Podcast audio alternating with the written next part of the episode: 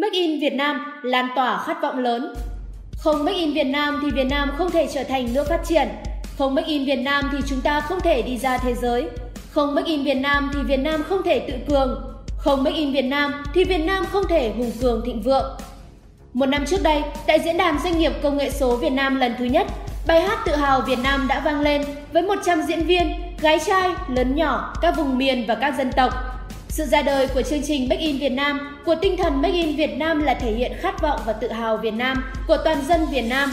Chỉ thị đầu tiên năm 2020, chỉ thị 01 của Thủ tướng Chính phủ là chỉ thị về phát triển doanh nghiệp công nghệ số Việt Nam.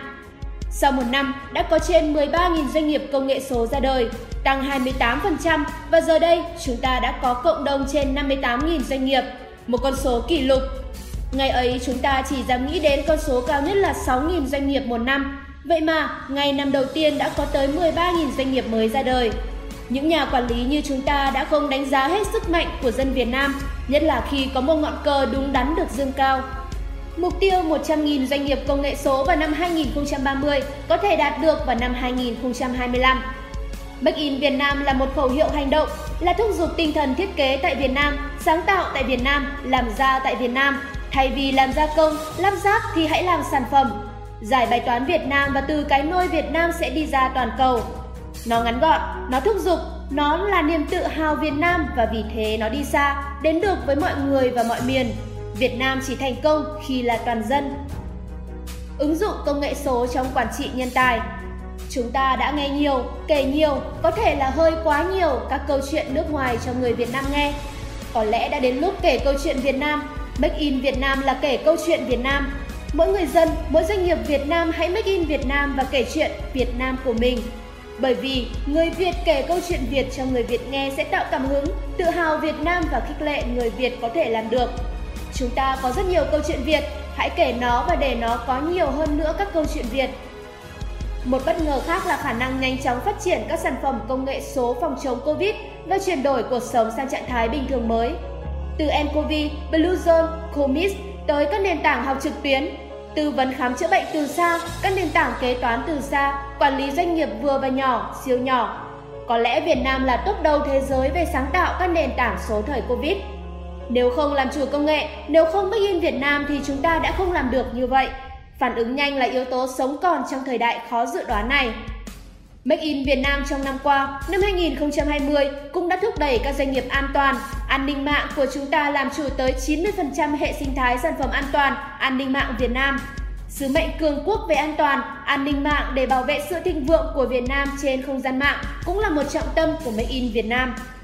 Một bất ngờ khác nữa của năm 2020 là Việt Nam trở thành nước thứ 5 trên thế giới làm chủ công nghệ 5G. Sản xuất được thiết bị hạ tầng 5G, sản xuất được điện thoại 5G. Rất ít người, kể cả trong nước và nước ngoài, tin rằng Việt Nam chúng ta có thể làm được việc này.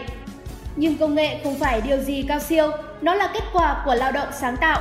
Kích hoạt sự lao động sáng tạo này là một khát vọng lớn, một khát vọng lớn đến không tưởng và một sự quyết tâm bền bỉ sẽ dẫn chúng ta đến những cách tiếp cận đột phá để biến việc khó thành việc dễ.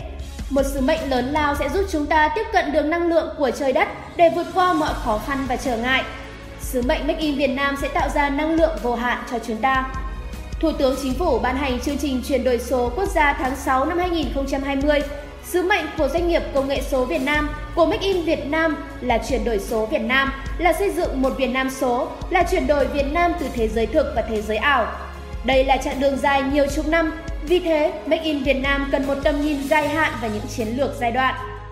Muốn Make in Việt Nam thì phải làm chủ công nghệ, Lời giải cho làm chủ công nghệ của Việt Nam là công nghệ mở. Diễn đàn Việt Nam Open Summit tháng 11 năm 2020 đã tuyên bố chiến lược công nghệ mở. Với một nước đi sau như Việt Nam chúng ta mà muốn đi tắt, đón đầu thì phải đứng trên vai những người khác. Việc lựa chọn phát triển công nghệ mở, lựa chọn phát triển phần mềm nguồn mở, lựa chọn mở dữ liệu để các cá nhân, doanh nghiệp tham gia sáng tạo giá trị mới là định hướng của chúng ta.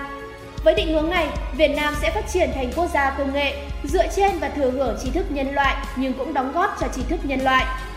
Việt Nam Open Summit lần thứ nhất là cam kết của Việt Nam về phát triển và làm chủ công nghệ số dựa trên chuẩn mở.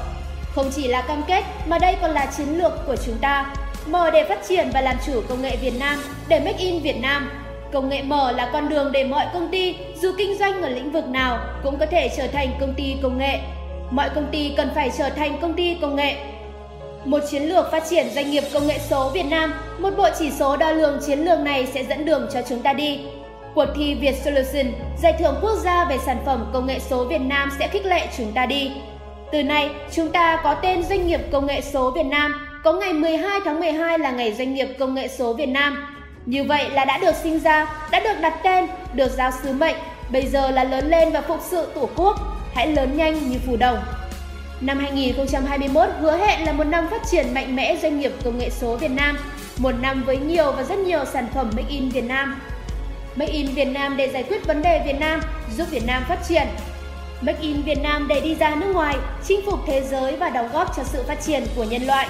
Make in Việt Nam để làm chủ công nghệ, Make in Việt Nam để bảo vệ Việt Nam, Make in Việt Nam để Việt Nam hùng cường thịnh vượng. Mỗi chúng ta, mỗi doanh nghiệp hãy bắt đầu khát vọng lớn bằng một việc nhỏ và hãy làm việc nhỏ ấy với một khát vọng lớn, với một tình yêu lớn. Và khi đó, những việc nhỏ sẽ không còn nhỏ nữa vì chúng đồng hướng do chung một khát vọng lớn và vì thế, chúng được cộng lực với nhau để có một Việt Nam phồn vinh và hạnh phúc. Từ Cà phê Bít, Độc đáo TV tổng hợp và đưa tin.